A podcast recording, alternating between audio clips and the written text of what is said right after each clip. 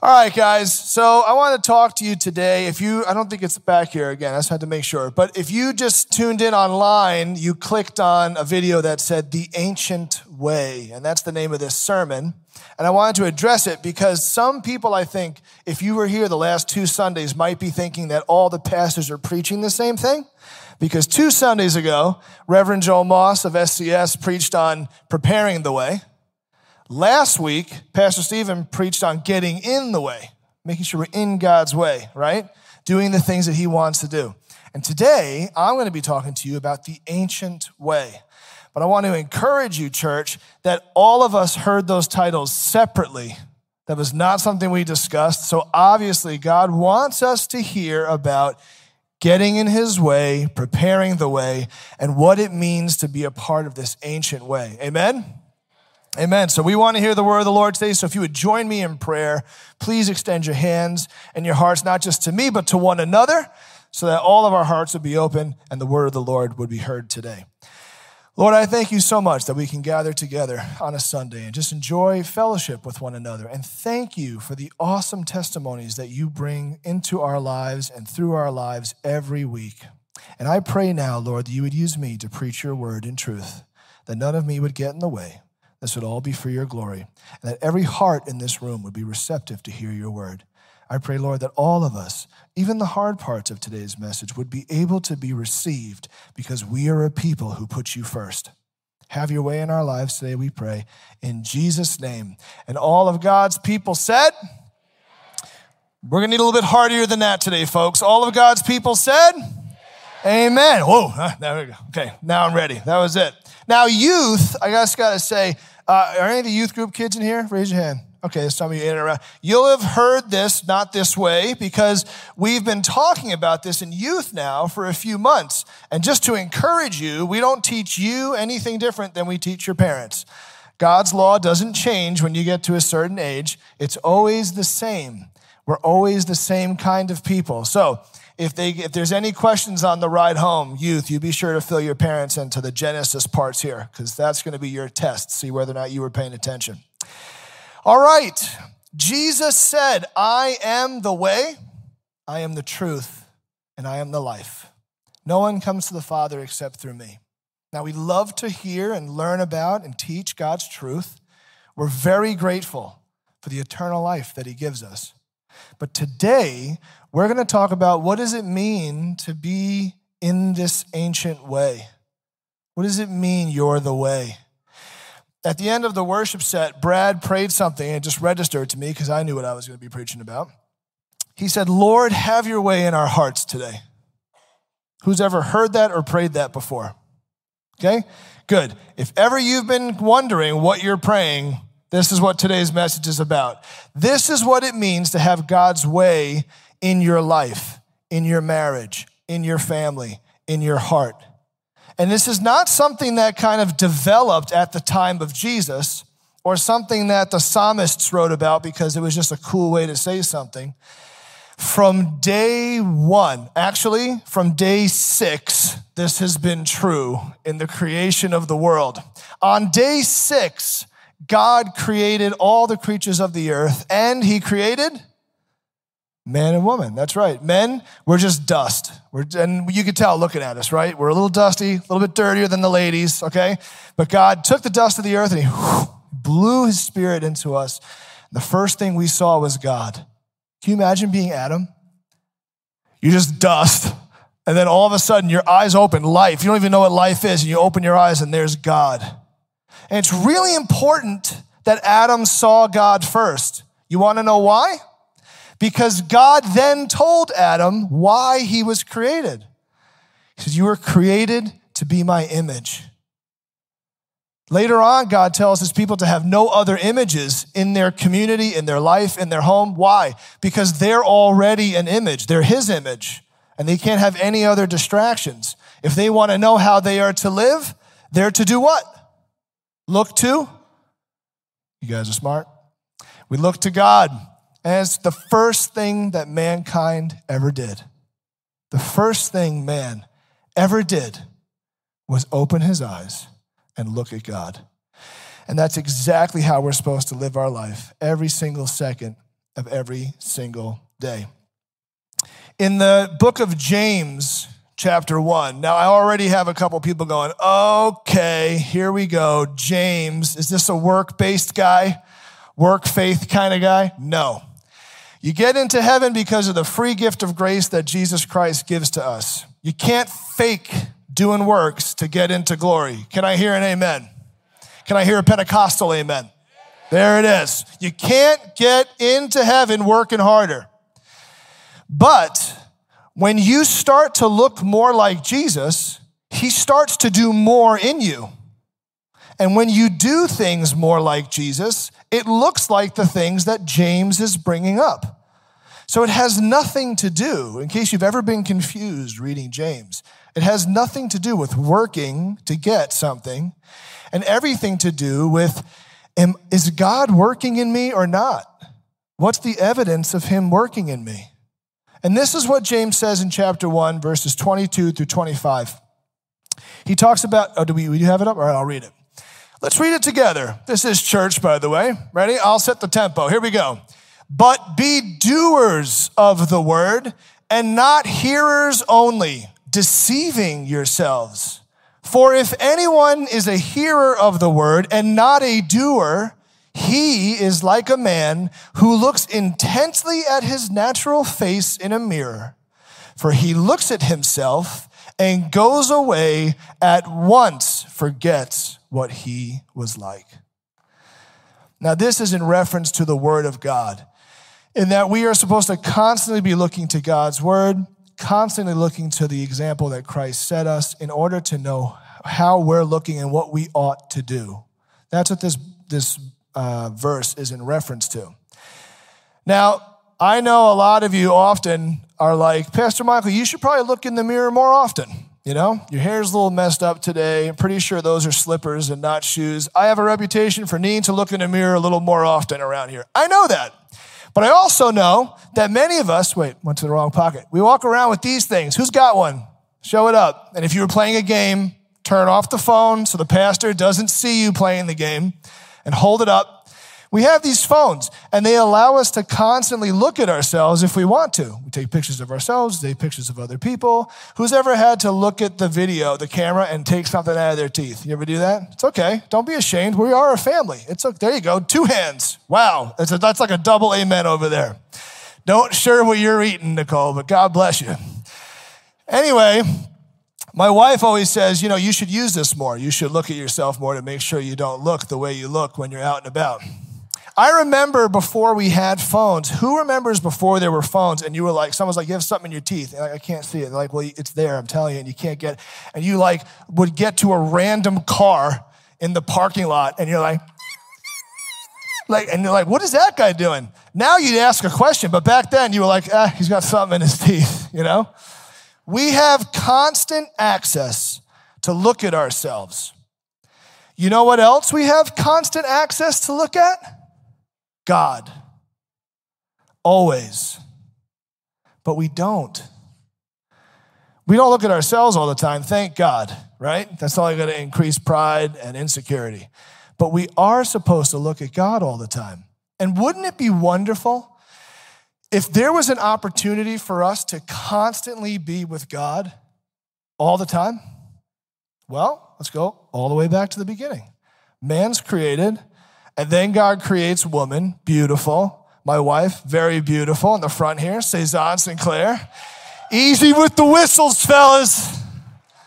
But she is. There's other beautiful ladies here. God creates both of them, man and woman. And then he places them in Eden. And this is what Eden is about. Now remember, man is created outside the garden, and then God brings him to Eden. Well, what's the purpose of Eden? Why didn't he just say, You are where you are, and go from there? Because Eden is a very specific thing. It is a special place in this world where man gets to always be with God all the time. And as he's looking at God in the garden all the time, he's mimicking him following him, being a disciple of the living God, and in so doing, is able to perfectly live out his purpose, which is to reflect him in the world. Now, eventually, had we not fallen, we would have outgrown Eden, or maybe Eden would have grown. Not sure. But what would have happened is that there would have been more people who bore the image of God. In fact, that was God's command. He said, Listen, here's your wife. Now be fruitful and multiply. Not have kids so I can have more workers. If you compare the ancient Hebrew text to other Middle Eastern ancient texts, the gods of those cultures wanted humans to have more slaves. But in the Hebrew text, man is treasured and cherished. They're the image of God in the world. And God wanted them to be fruitful and multiply so he could fill the earth with his image. The earth was created by God. It's only going to be blessed by more things that look like him. Amen? So that was the plan. And it has been the plan since the beginning of time. Now, we can talk up here or in Bible studies or with your children about anything in Scripture. Anything is up for grabs forgiveness, righteousness, wisdom, doing works the right way, fruits of the Spirit. All these things are up for grabs. But every single one of them is to be taught for the purpose of helping us walk in the way better. Those things are not the way. Those things are the fruits of walking in the way. So you could learn about forgiveness your whole life and still be bitter because you're learning about forgiveness over here. You get it.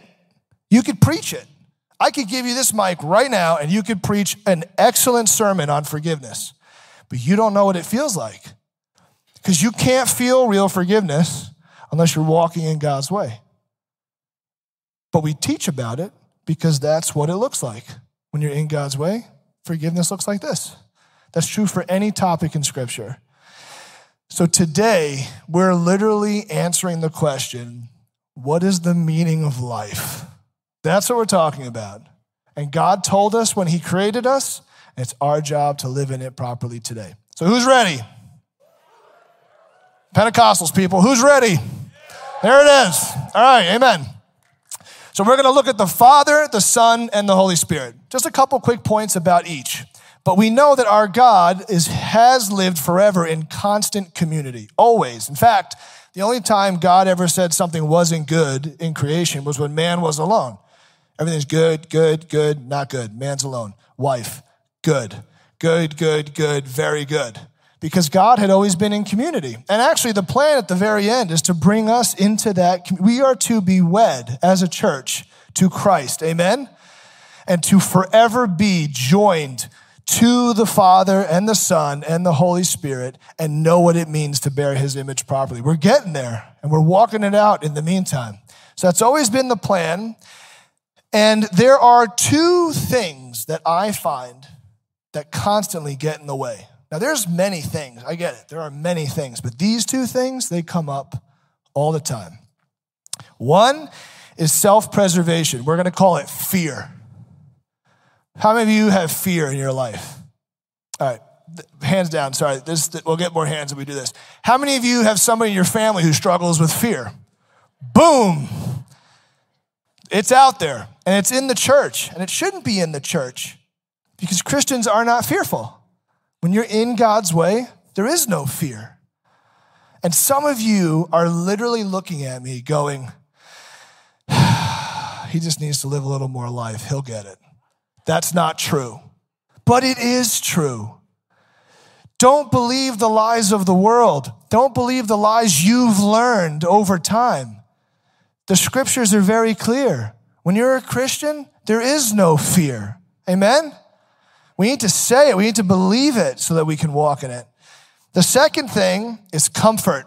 Now, New York, I know you don't need another person telling you how comfortable you look or where the money needs to go. I get it. But this keeps Christians from walking in God's way constantly. And I'm going to call comfort selfishness because it's really what it is. You're putting yourself before God. Now, you can be in God and be comfortable, but being in God doesn't always mean you're going to be comfortable. So let's look at these two things real quick. First one is being fearful. Israel said yes to God. They were at Mount Sinai. He just freed them from Egypt. Praise the Lord. We're no longer slaves. We said yes to an almighty God. He is our Savior. He's our deliverer. He's going to walk it out with us. Amen. And that's where we are when we say yes to the gospel. And we even see some amazing things at first. He split the Red Sea. I never thought I was going to be better again with my dad in my entire life. He gave us the law. He gave us manna. Oh my goodness, he's, he's healing relationships in my life. I finally got that job. This thing was healed. We see miracles. But just like the Israelites, we get to the desert. Now, here's the funny thing about the desert. When they got to the desert, they were literally on the way to the promised land. It wasn't like, hey, let's just check out this desert. You like it? No, we'll try it. It wasn't like house hunting for them. They had to walk through the desert on their way to the promised land. He just delivered them, just provided for them. He's still providing for them. They're still drinking water and eating manna with fat bellies, complaining about how God's not giving them enough. On their way to more blessing. And all they can think to say is, ah, you know, in Egypt, we didn't have to do this. I mean, we were building pyramids, sure, but we didn't walk this much.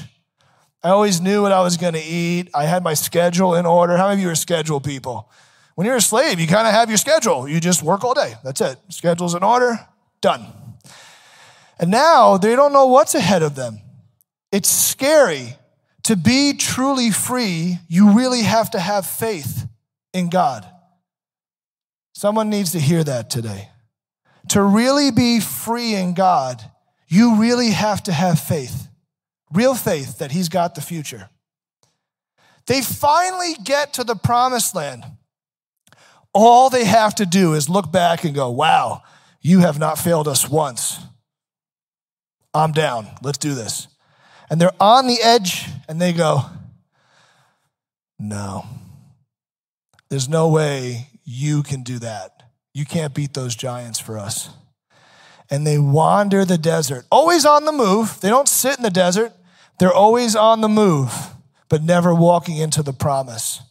And there are people here today, men and women. I've been there myself.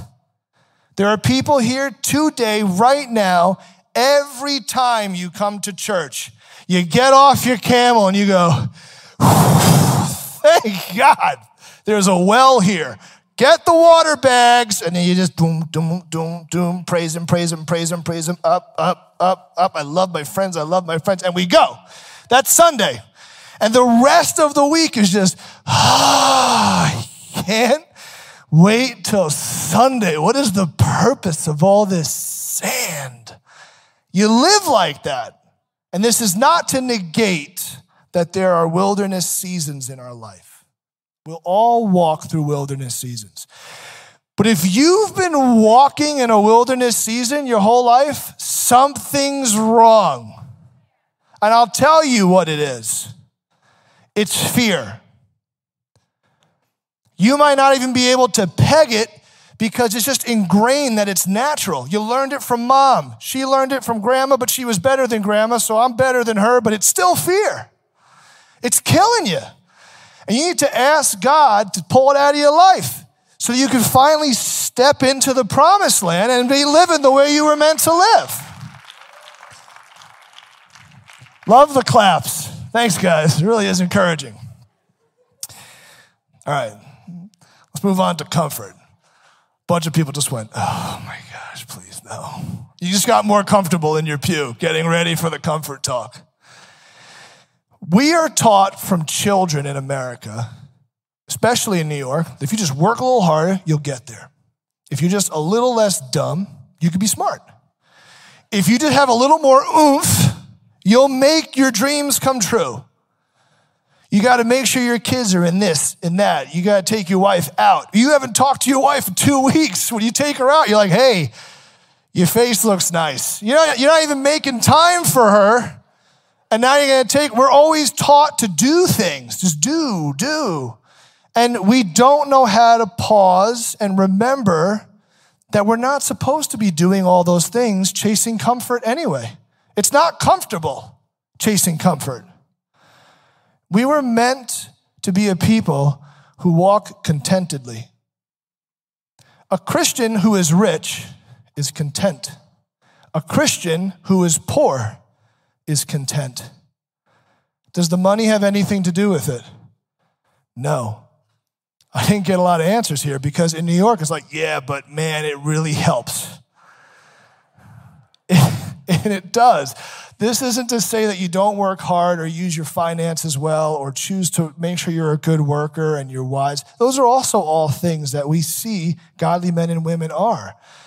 But don't confuse making it with knowing God. In fact, many people who make it missed God. We're not even going to go into the whole sheep and goats conversation. That's another one. Let Pastor Darlene go handle that. But that's a real thing, okay? If you don't know what I'm talking about, ask somebody who just laughed. Obviously, they know what I'm talking about. But seriously, don't chase comfort. Here's why. When Israel was finally in the land, they were settled in all their villages and towns. Joshua was about to die, and he says to them, Choose for yourselves this day whom you will serve. Whether the gods be in, beyond the river in Egypt that your forefathers served, or the gods of the Amorites in whose land you now live. But as for me and my household, we will, we will serve the Lord. Now hold on. Because you just said you know the verse, and you might be here because you want to live out that verse. But let me tweak what Joshua said in a modern context. You grew up Italian, so choose do you want to be Italian or Christian? You grew up Norwegian or Hispanic. Choose. Do you want to be that or Christian? Because those worlds will collide. You are an American, the gods of the Amorites in whose land you now live. You are a Long Islander. You are a Republican. You are a Democrat. You are a New Yorker. You are whatever you are, whatever it is. Do, are you that or are you a Christian? Church, you have to pick. The number one thing that I see holding us back as believers on this island is that we are trying to be the best image we can be for God instead of forgetting who we are and just being God being Jesus. We're the mirror. When we look at him and we're constantly just, what do you, would you do? What would you do? What do you want? What would you do? What are you doing? I want to be where you are. I want to do what you're doing. The world sees that. Like, you're a little odd. You're a little off. And there have been multiple times people have been cursing me out on the street, just like, ah, I don't know what I did. I don't even know who these people are. And I look at them and I go, hey, I'm so sorry to offend you. Is there anything that you need prayer for?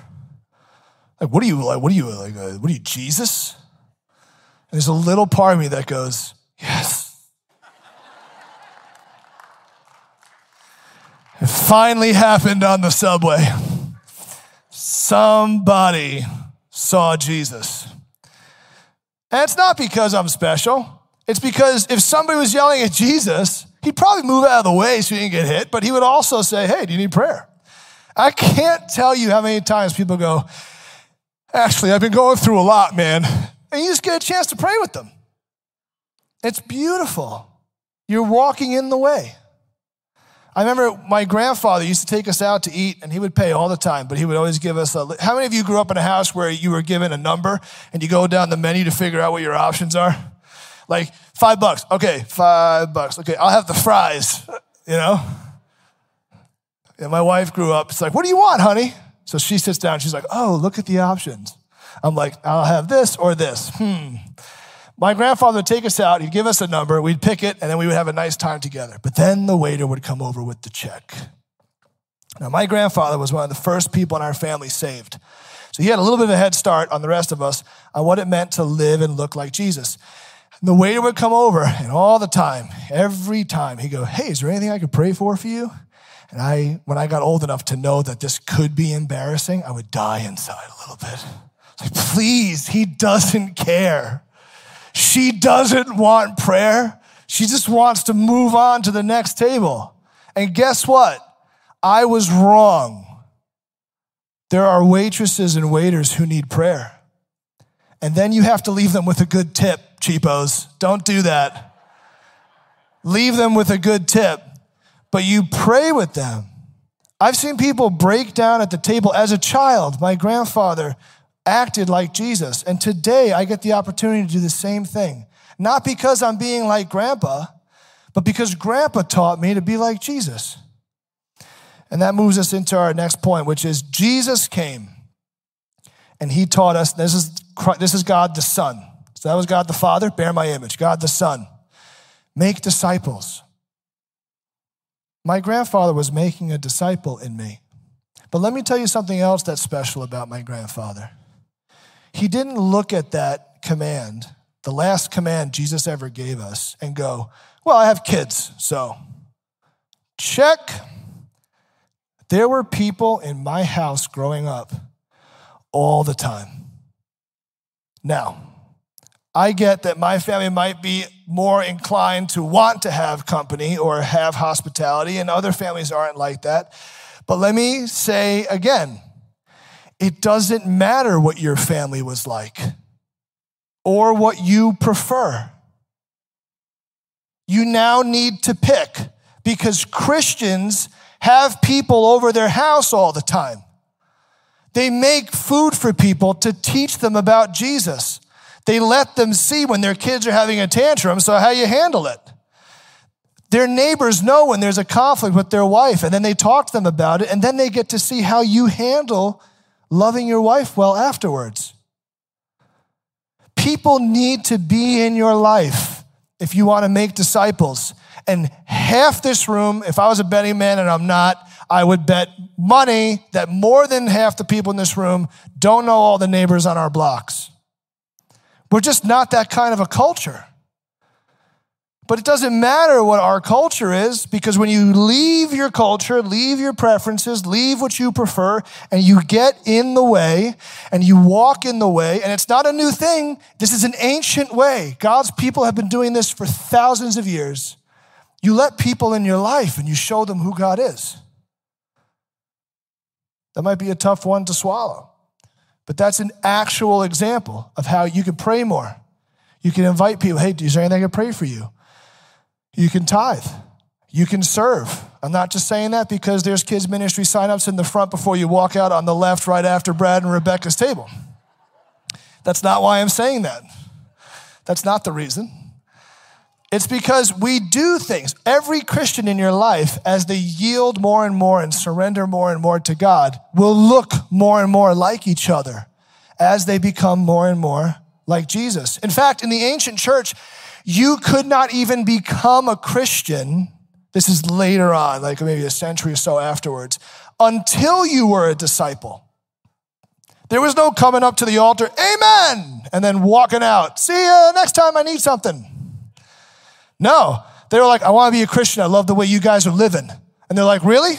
All right, sell everything you have, and we'll see you here tomorrow. Bring the money.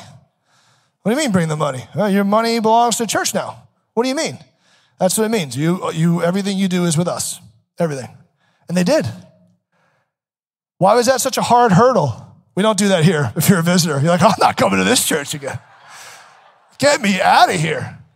We don't do that. I'm just saying the principle is they, they made the first hurdle a big jump because they knew that once you learned how to walk in the way, you would probably, most likely, die next to them in a few years and they wanted to praise the Lord as they died with people who they knew were all in.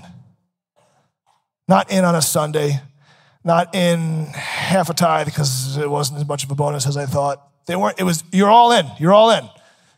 And then when they saw that you were serious about being all in, there would be this glorious celebratory mass baptism They'd be like, Here comes Larry. We didn't have the highest hopes, but he really showed that he cares about Jesus. He's in, he's out, he's ours. And then he would go die with you later. That was the church. It was rough.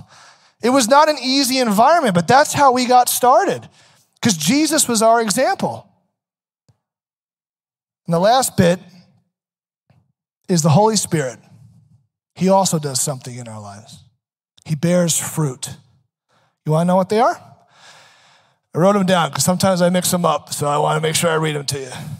The fruit of the Spirit. We're not going to repeat them together. I'm just going to say them, and I want you to think about your life. Actually, let's do a fun little thought experiment. Look at your neighbor. Now you just look at me and you let me know if they remind you of this. Ready? Are they the example of love?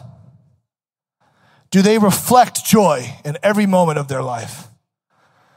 Stop looking at them now. It's not like a look at them and smile as we go through the list thing. Let's keep it up here. Peace. Are they peaceful? Does peace define them? Patience. Some of you can't help it. You're like, we're about to find out on the drive home, aren't we? Kindness. This one I want to do a, little more serious about, though, serious, because it's not a comedy sketch. I'm actually teaching you the, the principles of Scripture here. Is kindness. If I asked your spouse, what comes out of your mouth more easily? Is it kindness or criticism? And I'm going to warn you not to lie to me because I know your children and they've already said. Seriously. Is dad and mom more critical or kind? Oh, you have to understand they grew up in a rough environment. They had a tougher life. You got to know they work in the. My dad worked in a firehouse. Is, you know, no, no, no. There are no excuses. When you join the army, you're all in. You're not allowed to look like anything else. You're just a soldier. This house of God here in Smithtown is not a Christian country club that has a God hobby. I'm preaching. Thank you. We're not. If you think that who, your preferences matter more than God's, you think you're in a country club, and you're not. We are a family, we are a team, we are an army. If you think that you can tell us and brag about how you are with the guys all the time, and my mother taught me, that doesn't matter as much as, hey, we're really impressed when you look a lot like Jesus here. That's what this house is.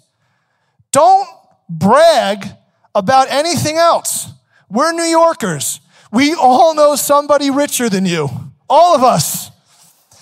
Everybody of us knows somebody who has a bigger house or more businesses or who worked at a place longer than you.